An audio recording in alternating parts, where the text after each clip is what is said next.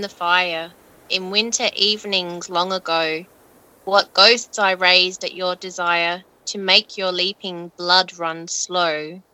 How old, how grave, how wise we grow. What Christian ghost can make us chill? Save those that troop in mournful row, the ghosts we all can raise at will. The beast can talk in barn and byre, on Christmas Eve old legends know, as one by one the years retire, we men fall silent, then I trow. Such sights has memory to show, such voices from the distance thrill. Ah me, they come with Christmas snow, the ghosts we all can raise at will. Welcome to the first episode of Laudanum and Lace. I'm Suzanne. I'm Karina. We're your hosts, and Laudanum and Lace is a podcast about macabre Victoriana, dark history, haunted places and objects, poisoners in petticoats, crinolines and corsets, and other gothic musings from us. You can follow us on Facebook and Instagram. Just search for us under Laudanum and Lace Podcast. And if you enjoyed today's episode, please subscribe too. Today we opened with a reading from a poem by Andrew Lang published in the 1889 edition of an old South Australian newspaper called The Quiz and Lantern. And this ties into today's Christmas themed episode, in which we'll be talking about the age old tradition of telling ghost stories at Christmas time and the supernatural origins of Christmas. We'll explore traditional folklore and discuss some of our favourite Christmas ghost stories and films as well as discuss true hauntings and have a look at what was in the headlines around Christmas time more than a hundred years ago. When you think about Christmas time, what do you think of? We probably don't immediately think of ghosts and spirits, but today, as we look beyond the colourful tinsel and gifts, we'll begin to unwrap ancient Yule and midwinter traditions that are enlivened with all kinds of ghostly and magical beings. We'll take a look at how Christmas was almost cancelled but was saved by ghosts. Do you enjoy Christmas time, Karina?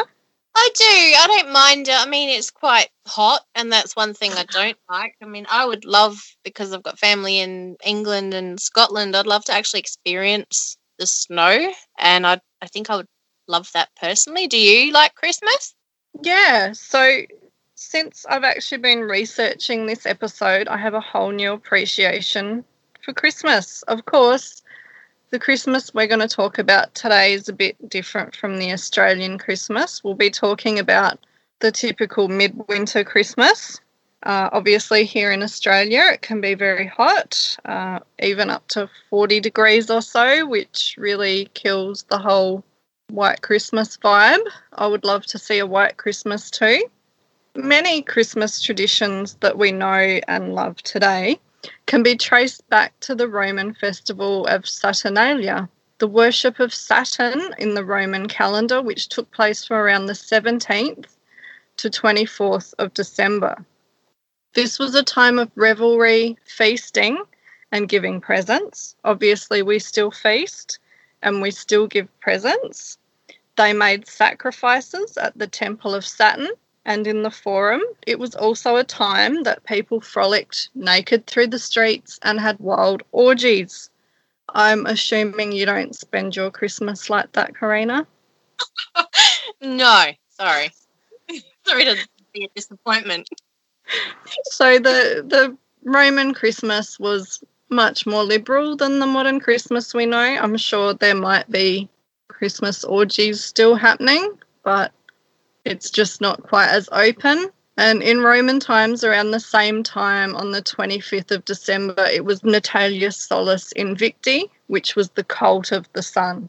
So it was a very important and busy time in the Roman and pagan calendar. The first mention of Jesus' birth date being around this time, which is the winter solstice, was in 336 AD Christianity was still a relatively new religion, but as it spread and became more widely practiced, the church chose this significant time in the pagan calendar to celebrate the birth of Christ. Just as ancient winter solstice rites celebrated the coming of light after winter darkness, Christ was the new light from what was perceived as pagan darkness.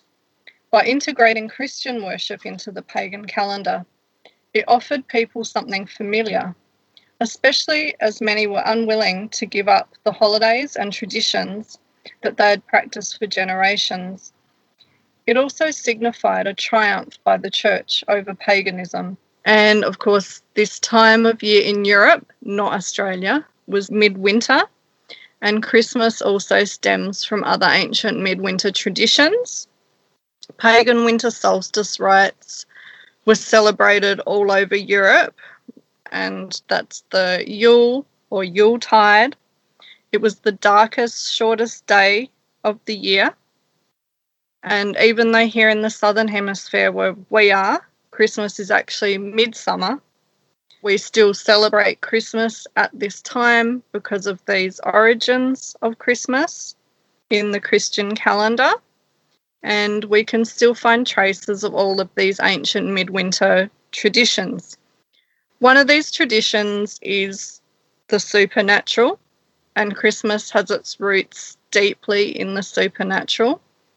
As I mentioned, midwinter was the darkest, shortest day of the year, and imagine a time when people widely believed in miracles and magic, they felt a deep connection with nature.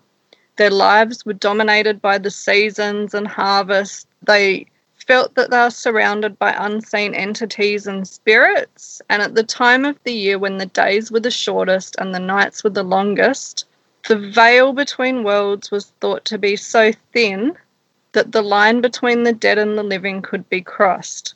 It was a time of the year when spirits and ghosts wandered freely among us. In Germany and Northern Europe, Yule was associated also with the wild hunt, the god Odin. It was at that time of year that Odin would lead a procession of ghostly hunters across the midnight sky. It was said if you encountered the hunt, you could be abducted and taken down to the underworld your spirit could also be pulled away as you slept and be drawn into this ghostly cavalcade. And similar incarnations of the wild hunt at midwinter existed all over Europe, Wales, Slavic countries. It was just a time of increased supernatural activity. And it's hard to relate today to this, especially in Australia being summer you'll see as we go on, we still carry on some traditions.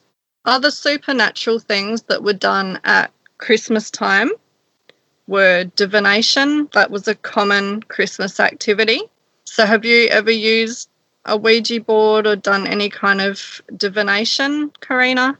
I've done it several times. We have quite a few different forms of the Ouija board um, and a psychic circle board as well. But I also love pendulums. And have you ever used a Ouija board? I have when I was young, and I traumatized myself. And then I saw The Exorcist and vowed never again. Well, that's fair enough. That's a pretty brutal movie, really. that kind of divination was actually quite commonly practiced because of that time of midwinter so, going from the darkest night of the year, they celebrated that because they were looking forward from then on to the days getting longer and brighter, life coming back to the world. So, they thought that it was a good time to look into the future. It was the end of the year, people reflected, they made resolutions, and this kind of fortune telling was part of that.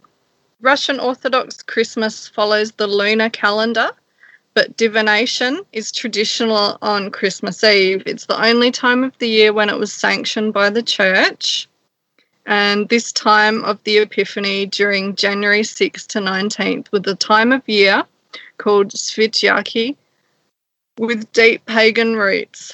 And for them also, it was a time when spirits would run wild Fortune telling was done by cards, so tarot cards, normal playing cards, uh, candle and mirror scrying, reading ash, reading candle wax, which they did in a similar way to reading tea leaves, and it was done to predict the future. the weather, harvests, love. It was just looking towards the new year, the light, the brighter days, and coming out of this winter darkness. Uh, another thing they do, which has a link to what things we still do at Christmas time, was that food was not cleared away from the table. It was often left as an offering to the ancestors or spirits that might visit during the night. We still leave out food and drink on Christmas. Do you do that, Karina, you and your kids? We definitely do. We do quite a bit for Santa. Sometimes he's left an alcoholic beverage. Oh, that's nice. I think, well, they would have done that too. That would have been a really nice offering to the spirits. And again, it goes right back to ancient Rome and ancient traditions of midwinter, of leaving offerings to the gods and the spirits because the whole world was alive with these supernatural forces. So when you're putting out those carrots and milk for Santa, you can think back to ancient times when people did that too, but it wasn't for Santa. Another ancient Slavic Christmas tradition, which I really loved, was the funeral mask. I think you'll find this really cool, Karina. So at Christmas, they reenacted a funeral to signify the death of the year. Wow. Yeah, so they they actually did this really elaborate mock funeral. Sometimes they did a procession to the graveyard and it was meant to mark the death of the year.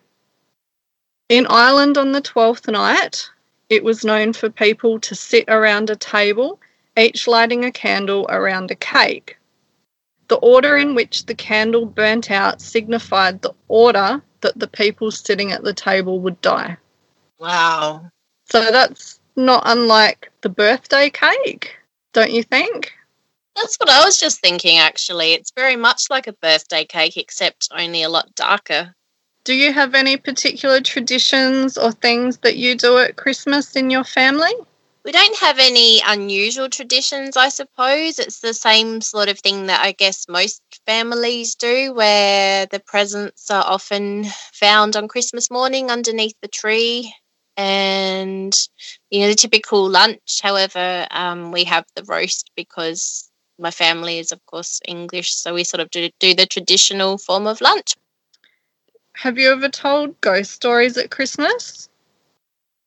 The only ghost story I've really told at Christmas is the the story of Scrooge, and yeah. that something I guess that is a bit of a tradition, I suppose, that we do is watch all the different versions of that movie at Christmas time. A Christmas Carol is probably the best known Christmas ghost story, but the tradition of telling ghost stories at Christmas time stretches back well before this was written and has its roots in Christmas's supernatural past. If you can imagine, before the internet or TV, people had to pass the time somehow, especially in midwinter when the nights were long, dark, and cold. People gathered together around the fire. They had no electricity, so the fire was the centre of the home. People huddled around it for warmth. In the past, winters were colder and more bitter than the mild winters we experience today. In the 16th century, the world experienced a mini ice age that lasted around 200 years. Many people worried that they wouldn't survive the winter. They passed long nights talking and telling stories that had been handed down from ancient oral traditions, and later, if they had the means, they passed the time reading and often read aloud to each other. These stories were full of midwinter spirits and spectres, magical beings, and strange tales. It is from these long winter nights that the tradition of telling ghost stories at Christmas emerged.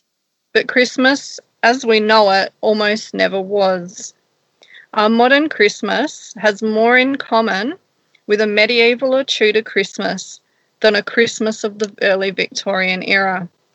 So most people associate the modern Christmas with the Victorian era, but that only came about later. The Tudors loved a good Christmas and they marked the day in a very similar way to us with feasting and gifts. They appointed a Lord of Misrule who was appointed to oversee Christmas revelries that included drunkenness and wild partying. So it was a little bit more Roman Saturnalia than we know today. Uh, have you spent a Christmas in drunken wild partying and reveling? I've had quite a few drinks, but I wouldn't really say it's a party. I, I do hang out in my front yard amongst all the lights and everything. Yep. So the Lord of Misrule had to watch over everyone to make sure things didn't get too out of hand.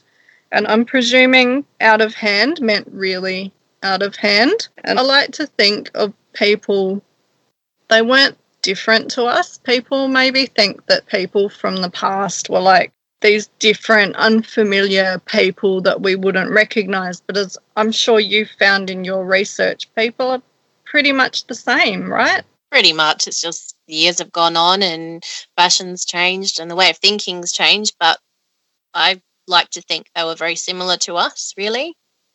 Yeah, definitely. And the Tudors, they love to hit it at Christmas. Henry VIII, in his first year of reigning, his first Christmas as king, is reported to have spent over the equivalent in today's money of 13 million pounds on his Christmas celebrations. Gee whiz, that's a lot spending on Christmas. yeah, that's a big Christmas. I mean, you know, it paid for the whole court to feast. They had the 12 days of Christmas. They paid entertainers and musicians and was a really big affair. And they like to tell ghost stories too. Uh, the custom of telling ghost stories on Christmas Eve, it was already a firm tradition by the Elizabethan age, and William Shakespeare mentioned it in The Winter's Tale of 1611, where this is a quote from it A sad tale's best for winter. I have one of sprites and goblins. Winter Tales and Stories was actually a name that referred to fantastical tales that was about spirits, fairies, sprites, phantasms, and it was a well known term. Uh, it, it was also mentioned in Hamlet after the ghost is seen on the ramparts, which is a, a bad omen. Then it is said, with the coming of light, Christmas Day, that witches and spirits will no longer have dominion. No spirit dare stir abroad, no witch have power to charm. So we can see the roots of telling ghost stories. It's already established. Shakespeare's talking about it. It's been happening for a long time. It's only now it's really being put into writing. But by the 17th century, Oliver Cromwell and other Puritan power players basically cancelled Christmas. Hmm. It's true, Christmas was cancelled. I'm sure lots of people have probably wanted to cancel Christmas at one year or another, but it did actually happen. It was seen as decadent and ungodly pagan revelry, part of Catholic dogma which Protestant England had shunned. In the 1640s, Christmas worship was totally banned by Parliament. Shops and offices were forced to open, and by the Restoration, these laws were overturned and relaxed so people could celebrate Christmas again, but it was never quite the same. It had slipped into obscurity. By the early Victorian age, it was only a minor holiday and it was scarcely celebrated, with only one work day being a public holiday. And a lot of people didn't even observe Christmas. But without ghosts, Christmas would not be what it is today. In 1843, Charles Dickens' Christmas Carol was published and reignited the public interest in Christmas because Charles Dickens looked back to the old traditions of Christmas and memories of his childhood. And it can't be a coincidence that preceding A Christmas Carol, Dickens did a tour of America, where the American writer Washington Irving, known for Sleepy Hollow and Rip Van Winkle, wrote and published a series of essays and short stories about old Christmas, reminiscences from his childhood and forgotten traditions, including telling ghost stories. This nostalgic romance seemed to have rubbed off on Dickens, who penned A Christmas Carol. And like you said, Karina, that's a bit of a tradition in your house, watching it And you said it's your favourite Christmas story. Mm, I think it always has been. It's been one of my favourites since I was I don't even know what age. I, I, guess quite young because I remember my dad used to watch the original black and white version every year at Christmas time. Was that the 1948 one or around that? Something? I believe it was, yeah. And it's quite atmospheric.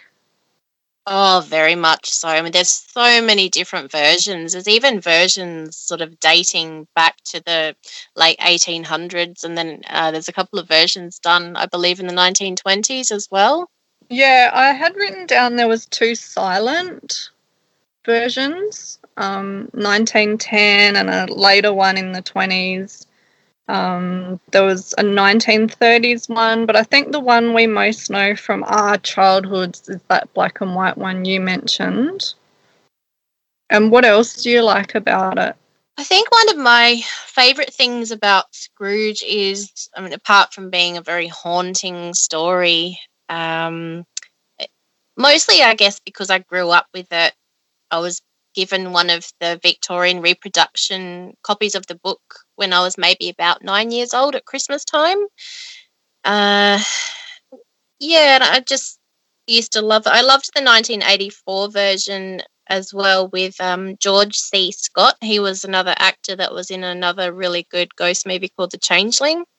Oh, yeah, that's uh, amazing, that film. It's so creepy. Oh, it's brilliant, isn't it? Yeah absolutely. But I guess it's just I love how the three ghosts come come to visit him and throughout the night and just the you know the tapping on the door and clanking of the chains. It's just I can't really think of anything I don't like about that movie. It's just very haunting. Oh, you read the book. You said you got the reproduction. Yes, yeah, with the original pictures and everything. Yeah, they're beautiful, the original pictures. And of course, it's got the three ghosts, which each represent the past, present, and future. The ghosts represent this crossroads in the year. The Christmas past, present, and future swirling all around as Scrooge reflects on his life. As people were poised at the edge of the year in winter darkness, they reflected on the past. They often thought about people that were no longer with them Christmas can be a difficult time of year, especially if you have lost someone, and there can often be a sense of anxiety at the end of the year. The winter solstice signified death, but also rebirth, as they waited for spring and life to renew. So it was a time of reflection, but also resolution and hope. These age old concepts that were fundamental to people at this time of year tie into a Christmas carol and other traditional fireside ghost tales of this season. And the success of A Christmas Carol seemed to revive the tradition of Christmas in Britain. This is when the commercialisation of Christmas really began shaping Christmas into what we know today. So a lot of people get annoyed because they find Christmas overly commercialized. Do you do you feel that sometimes?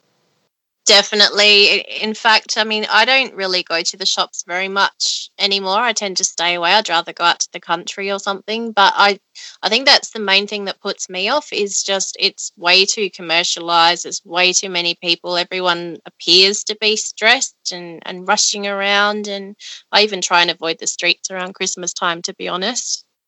So you might get stressed because you feel the need to send out Christmas cards decorate the house, get a tree, prepare a big Christmas lunch.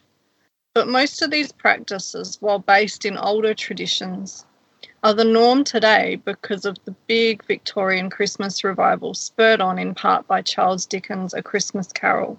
There was a rising middle class, more money and leisure time to fill in the Victorian era.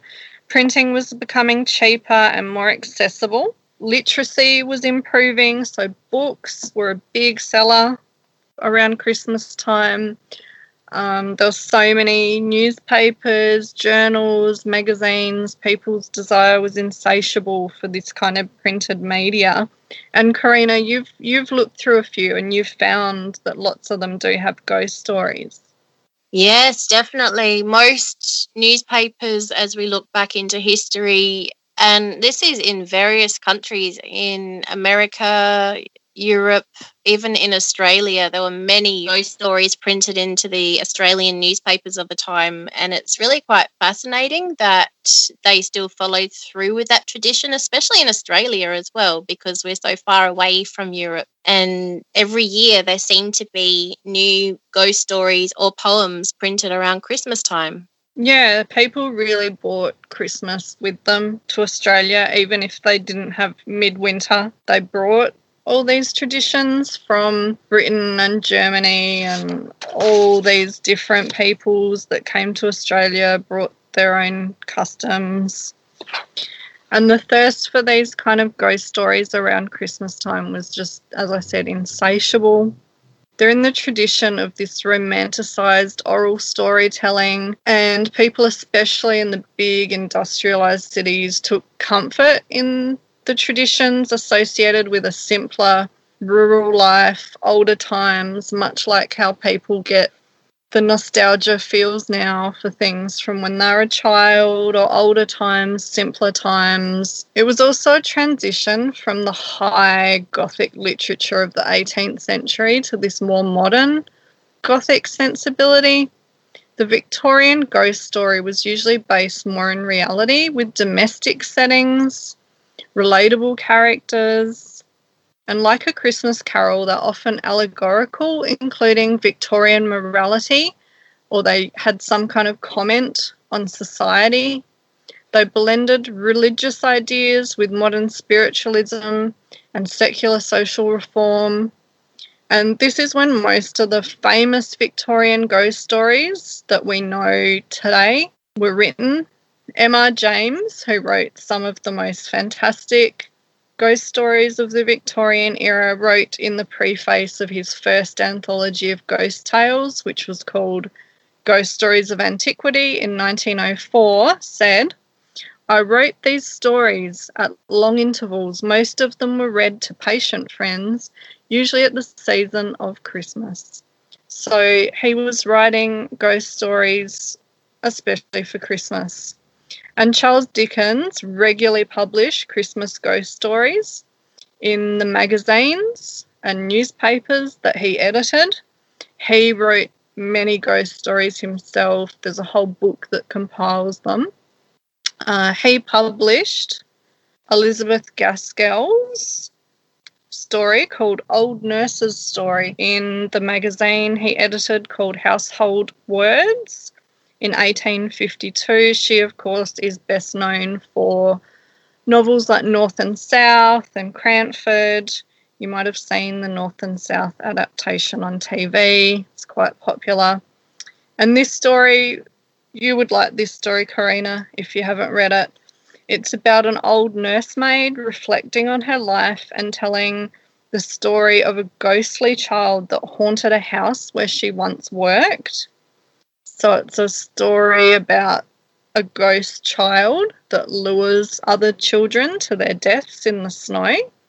Oh, that sounds good. Yeah, you'd you'd like that one because it's the whole Victorian child ghost. It's got a kind of woman in black character in it as well.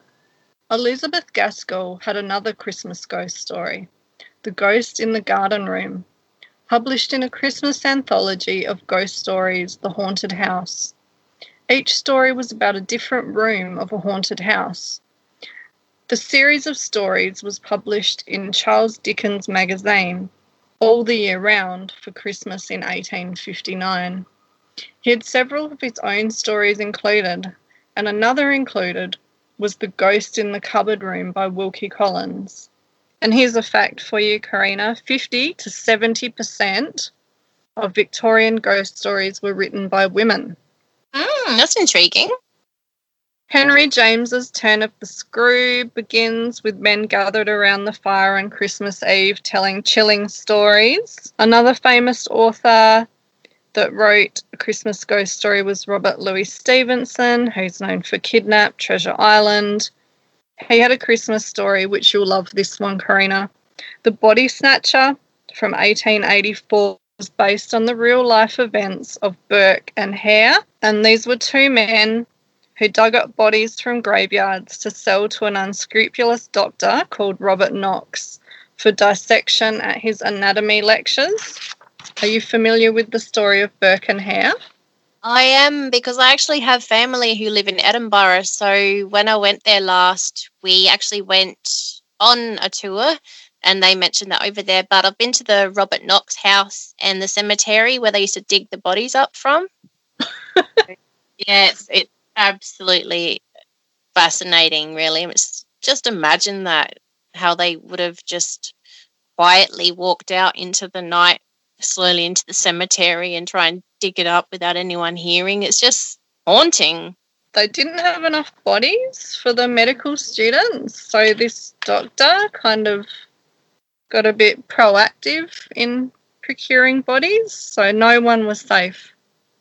Um, but this story, when it was first released, that's the Robert Louis Stevenson one, at Christmas time, there was an interesting publicity campaign. Six men were paid to roam the London streets wearing large coffin shaped sandwich boards with plaster skulls. I presume they were masks.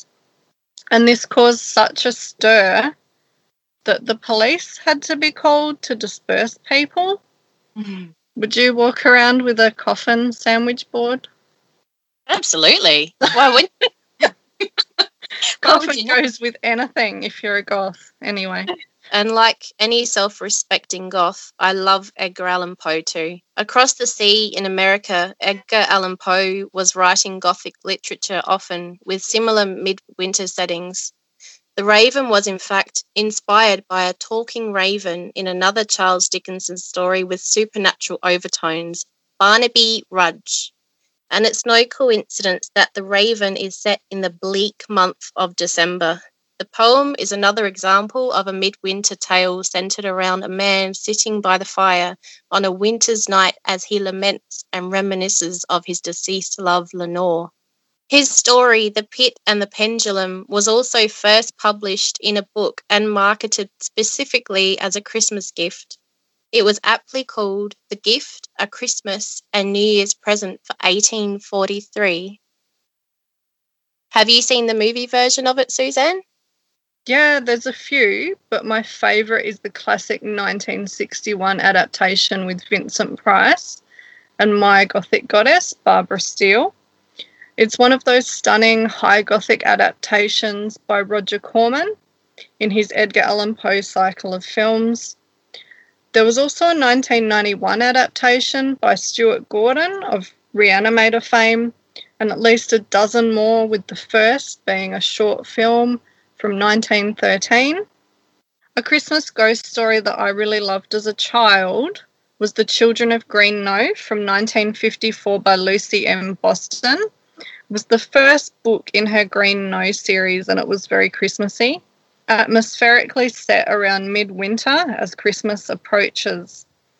Toseland begins to glimpse the ghosts of other children. Soon he befriends them and finds that they lived in the house during the reign of Charles II and died of the Great Plague. Other famous authors that wrote Christmas ghost stories James Joyce, Arthur Conan Doyle, modern authors like Robert Aickman, Neil Gaiman, Anne Rice, Stephen King. H.P. Uh, Lovecraft had a Christmas horror story, The Festival. Uh, even Sweet Valley High, you might remember that teen novel series from the 80s and kind of early 90s. They had a Christmas ghost novel, The Christmas Ghost, by Francine Pascal, and The Babysitter's Club had a Christmas chiller as well. Did you ever read those books? I actually have those books. of course you do. I don't get rid of anything. I loved Sweet Valley High and Babysitter's Club. I, I'm admitting it, but yeah, I've still got a copy of those books. Yeah, as a young girl, I loved them too. And my favourites were always the ghost ones. So that's how ingrained the ghost story at Christmas time is. Obviously, many of them have been adapted for TV and film as well. We talked about Christmas Carol, you loved watching that film. Did you ever watch any of the animated ones? There was tons of animated ones for kids. A couple were Mr. Magoo's Christmas Carol, Mickey's Christmas Carol and my favourite, not animated, but puppetry, The Muppets Christmas Carol. Mm-hmm. Do you watch that? I remember that. Uh, as sad as this is, I've even seen the Barbie version of A Christmas Carol, and um, the Jim I Carrey. didn't know there was a Barbie version. yeah, they released it maybe about four or five years ago now. It's actually quite cute, but um, is, is Ken Scrooge? I don't think Ken's in it actually. Oh, so it's just an all girl Christmas Carol. Well, it's going back in time to the Victorian era, so Oh, that's cute. I was about to say, is it about fashions, past, present, and future? not really. They don't really touch on that very much. It starts off in the modern days, and Barbie's telling her little sister Kelly a story, and then it goes back in time. It's it's really quite gorgeous. Yeah, I can just imagine the actual doll to go with it, and it's like, you know, the little outfits. So it's the ghost of past, present, and future, but they've each got little outfits. Mattel should do that. Maybe they if they're listening, then maybe they should consider it. There you go. Um, and every year, the BBC adapted lots of these famous ghost stories every Christmas. They had annual Christmas gothic and ghost specials that aired on Christmas Eve. Yes, and that was uh, during the seventies, and I'm sure you you would be able to track down a copy of the DVD if you googled that. Personally, I prefer the old movies from the seventies, eighties. They're sort of my favorite, um, but they're they're really good short stories. I highly recommend them. Yeah, I think they're released on DVD through BFI or somewhere, but um, they did all classic like Turn of the Screw and all those kind of stories. Did you have a favorite of them? I liked one called Martin's Close. Uh, that's one that I liked, but I'd have to say I, I pretty much like anything. If anything's to do with a ghost or a haunting, relatively creepy, I'm gonna love it. So it's really hard to comment. And they're really beautiful because they're from that British Gothic tradition. They're always really atmospheric. Um, another one that the BBC did for Christmas was a personal favourite of mine. And the original movie is fantastic, but the book is actually one of my favourite books, which is Susan Hill's The Woman in Black. So she actually wrote this story in the tradition of classic Victorian ghost stories. And fittingly, it begins on a Christmas Eve when Arthur Kipps is sitting around the fire with his wife and four young children telling ghost stories. When they ask him to tell a story, he becomes upset and leaves the room, where he then pens the disturbing memories of his own haunting years earlier when, as a young lawyer, he was sent to the remote Eel Marsh house to settle legal affairs for a deceased estate. This is where he encounters the terrifying woman in black. And BBC adapted this television movie in the 80s. It was aired on Christmas Eve. Traumatized a generation of children who watched it that night. It only recently had a nice uh, Blu ray reissue. But you love that story too, don't you, Karina?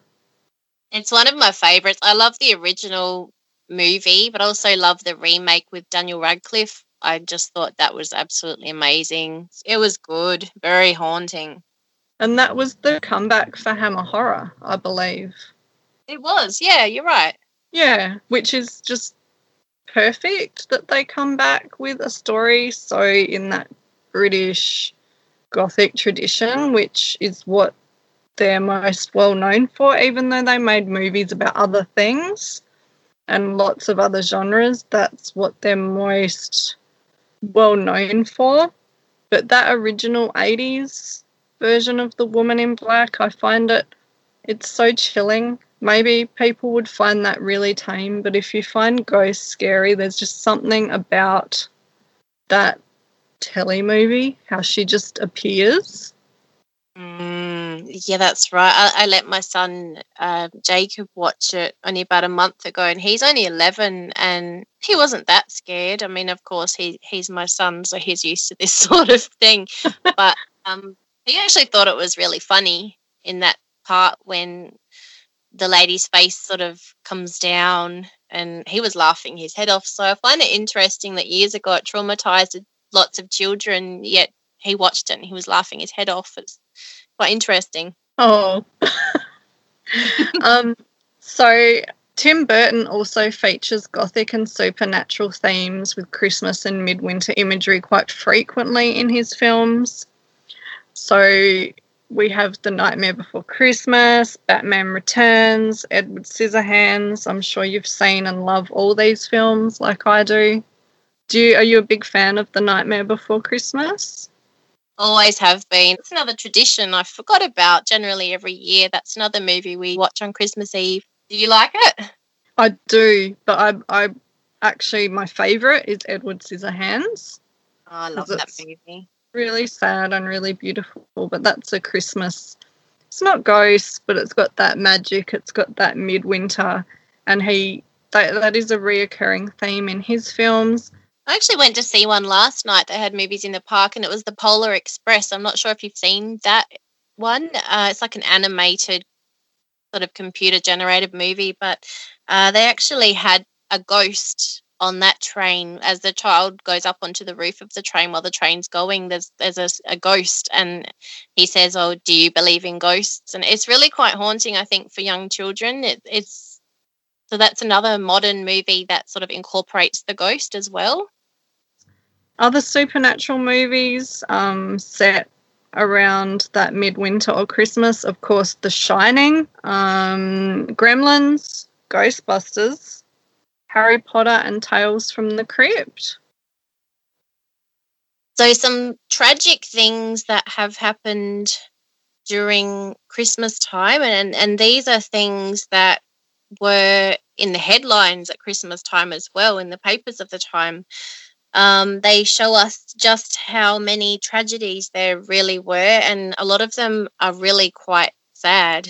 And bear in mind, these are of the newspapers of the time many, many years ago. And that is what leads into what we have now with paranormal experiences. So they, they sort of lead to hauntings, so to speak some tragic things that have happened at Christmas time uh, mostly were from candles in trees. And these days, we of course have the fairy lights. But many years ago, the tradition was to have actual real candles in a tree. And you can imagine all the dangers that that would have led to. So, newspapers at the time basically show us just how many tragedies there really were. So, there was a Christmas tree fire, and it started, of course, by lighting up a candle. For instance, in Sydney at Christmas time in 1938, there was a young boy who was attempting to light a candle on the stage during a play, and this sadly went wrong, and it resulted in his costume setting on fire. That's just so heartbreaking. There was another tragedy once again in Sydney as well on Christmas Eve. And this time it was at Wyalong Hospital. Do you know where that is, Suzanne? No, I'm not sure. No, Maybe I mean, someone can comment and tell us, but I'll, I'll look it up after the episode. Excellent, because um, i am not too familiar with Sydney, but there, this was at Wyalong Hospital, and there was a wardsman who represented Father Christmas, and unfortunately, his beard and his robe caught on fire, and he was burnt to death these are just a couple of examples, but the third one uh, was a similar incident, and this one occurred this time in 1933 to a lady who purchased some toys for children at the time during Christmas. And she was all dressed up. She was standing near a table which had a candle on it. And of course, that resulted once again in her dress setting on fire. And unfortunately, she was fatally burnt to death. That's horrible. Absolutely. And you can see why we have the fairy lights these days because um, it, it's, it was a very, very common cause of death many mm. years the candle, even not only at Christmas, but most of the year. And I saw a mention of there was a Lane Cove bushfire started by a candle in a Christmas tree. That's here in Sydney. Apparently, there was an incident there where a um, yeah, sadly, a young girl died in that fire too, and it started a bushfire, and it all stemmed from a um, Christmas tree with candles. So it is fortunate we use fairy lights today. Definitely. I mean, on the 24th of December in 1891, there was the Windsor murder as well.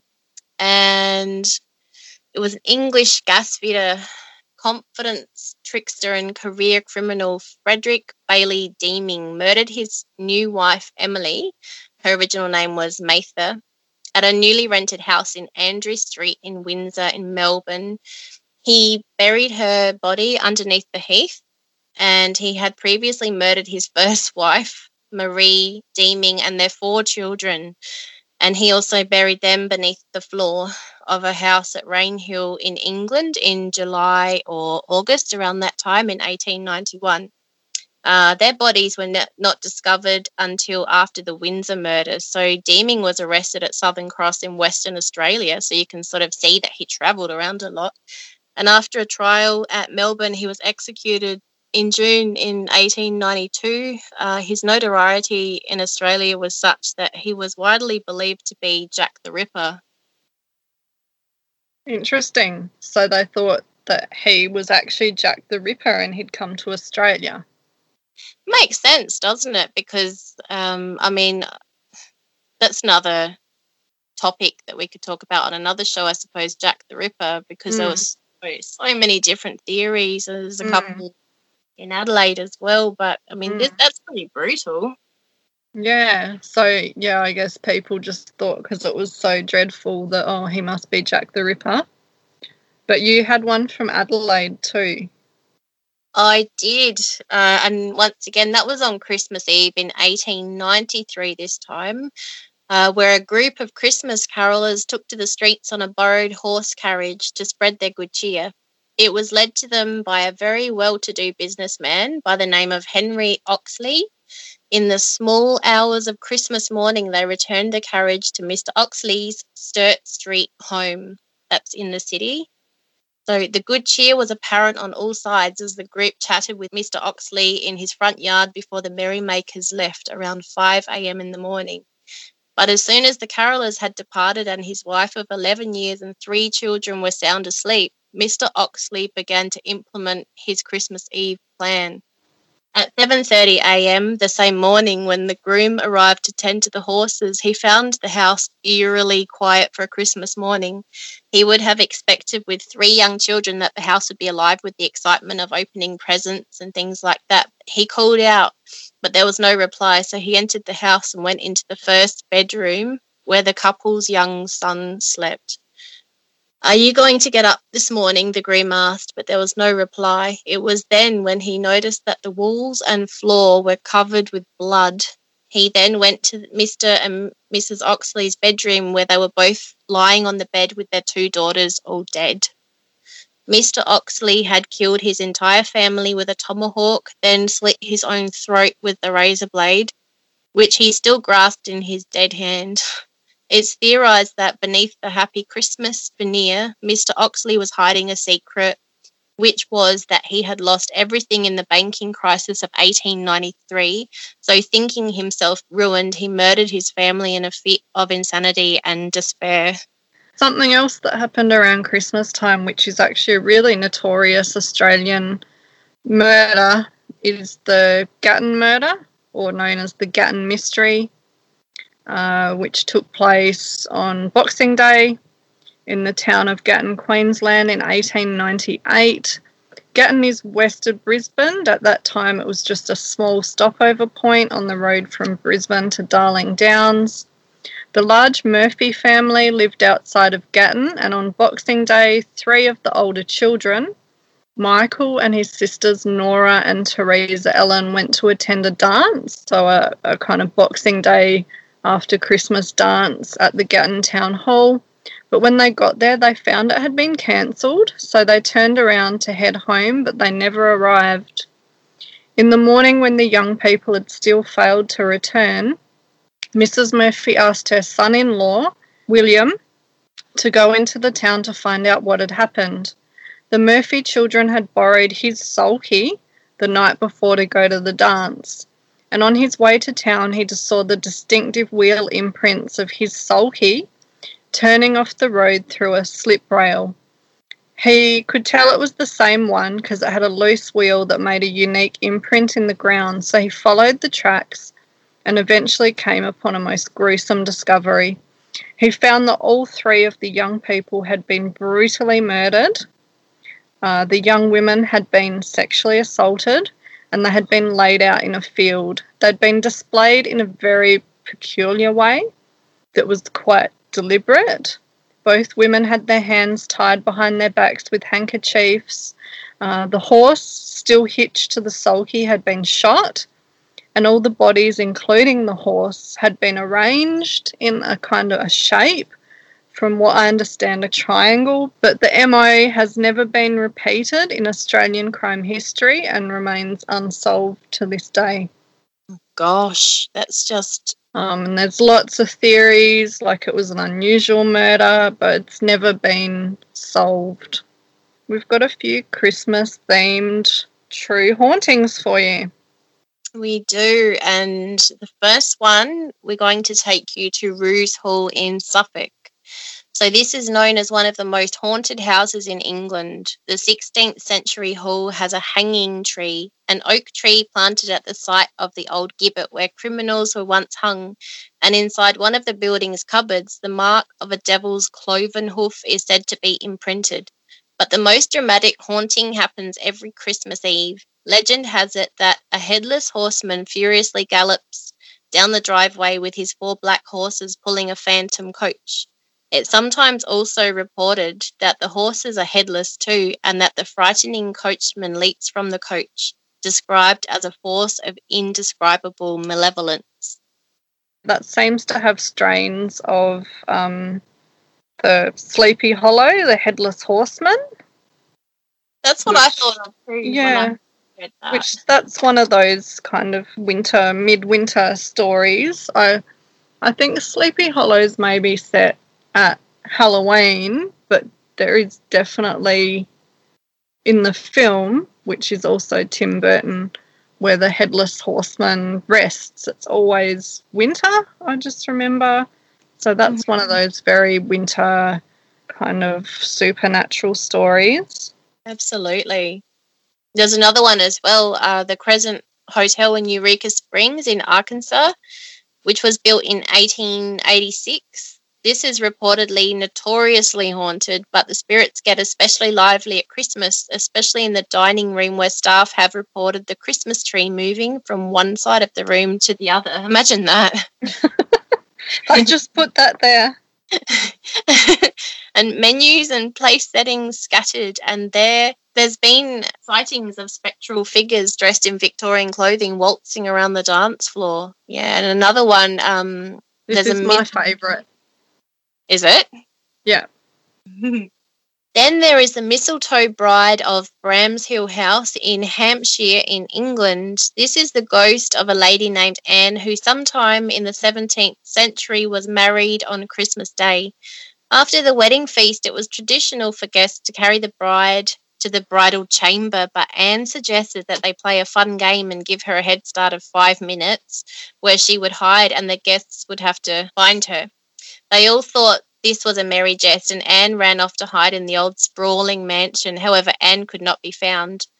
At first, everyone thought it was part of the jest, but as the time went on and Anne was nowhere to be found, a feeling of unease began to circulate among the guests. They whispered that she had fled from her new husband, not wishing to be married to him and run off with someone else. Her newly wedded husband, Lord Lovell, was utterly distraught and never stopped searching for his bride in his ancestral home. But no sign or trace of his beautiful bride was ever found. It was as though she had just vanished into thin air. Then one day, fifty years later, Lord Lovell was in a far flung, neglected attic of the house and happened upon an unusual oak panel in the wall. He knocked on it, and the panel sprung open, revealing a secret door which led to a small chamber where he found an ancient, ornate chest. After great effort, he pried open the heavy wooden lid, Inside was the skeleton of his beloved Anne, dressed in her wedding dress and still clutching her mistletoe bouquet. The inside lid of the chest was crisscrossed with scratch marks. Presumably, once she found that she was trapped inside this old chest, Anne had fought for her life. She would have screamed and cried, scratching furiously with her fingernails, but inside the wall where she was, no one could hear her. Her hiding place would have become the doomed bride's final resting place, remaining undisturbed until that fateful day 50 years later. I have a couple of famous royal Christmas hauntings. Sandringham House, the Queen's private country residence in Norfolk and where the Windsors spend their Christmas holidays is known to be haunted, and apparently the resident ghosts have a particular dislike of Christmas cards. Staff and royals have witnessed them moving and scattered around frequently at Christmas time, while Buckingham Palace in London is known to be haunted by a monk. Before the palace was built, the land belonged to Westminster Abbey, and every year on Christmas Day, a monk who was imprisoned here appears dressed in his dark robes and rattles the chains which he was imprisoned in. Anne Boleyn was another, the ill fated second wife of King Henry VIII, who he had beheaded in 1536. She is reported to haunt her childhood home of Hever Castle in Kent, where every Christmas Eve her spectral figure can be seen slowly gliding across the bridge over River Eden towards her family home where she was the happiest.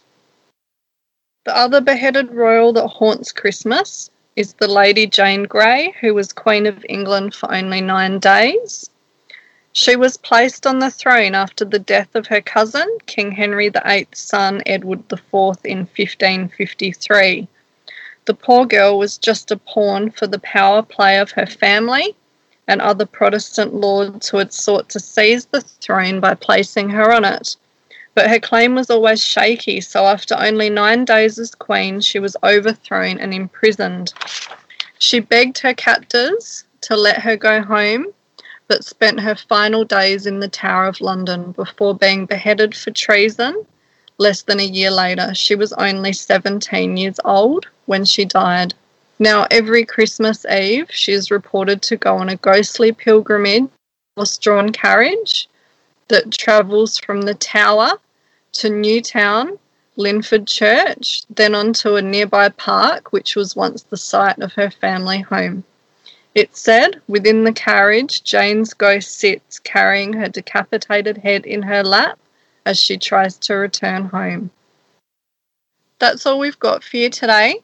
So, wherever you are and however you spend this time of year, as you look forward to the new season, whether it's in the northern or southern hemisphere, remember these tales of midwinter and the Christmas ghosts that haunt them. I would love to hear if anyone has any Christmas ghost stories or if they have any comments on today's show please follow us on Facebook or Instagram. Just search for Laudanum and Lace podcast. We will be posting photos and pictures related to our shows and lots of other interesting things. And if you have enjoyed the show, please subscribe and give us a five star rating. It really does help us. Thank you so much for listening. Have a happy, haunted Yule. I'm Suzanne. I'm Karina. And we thank you for listening today and see you next time. See you later.